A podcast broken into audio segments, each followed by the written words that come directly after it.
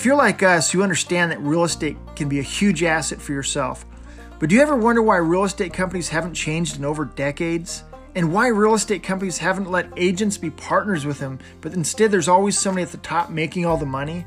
Or why some real estate companies thought that they were helping by offering flat fees or lowering splits, but while doing this, taking away all the value, leaving you on an island by yourself?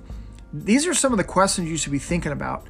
This podcast will show you how real estate agents like us have now created a model that will change the way real estate is done and how we different from the old, set in their way real estate companies. We want to give you more time, freedom, and the life you truly deserve. So, here are some new ideas and ways to have a great business while still having a life that you deserve. I'm Luke Beard, and this is my partner, Chad Dinky of The Great Way.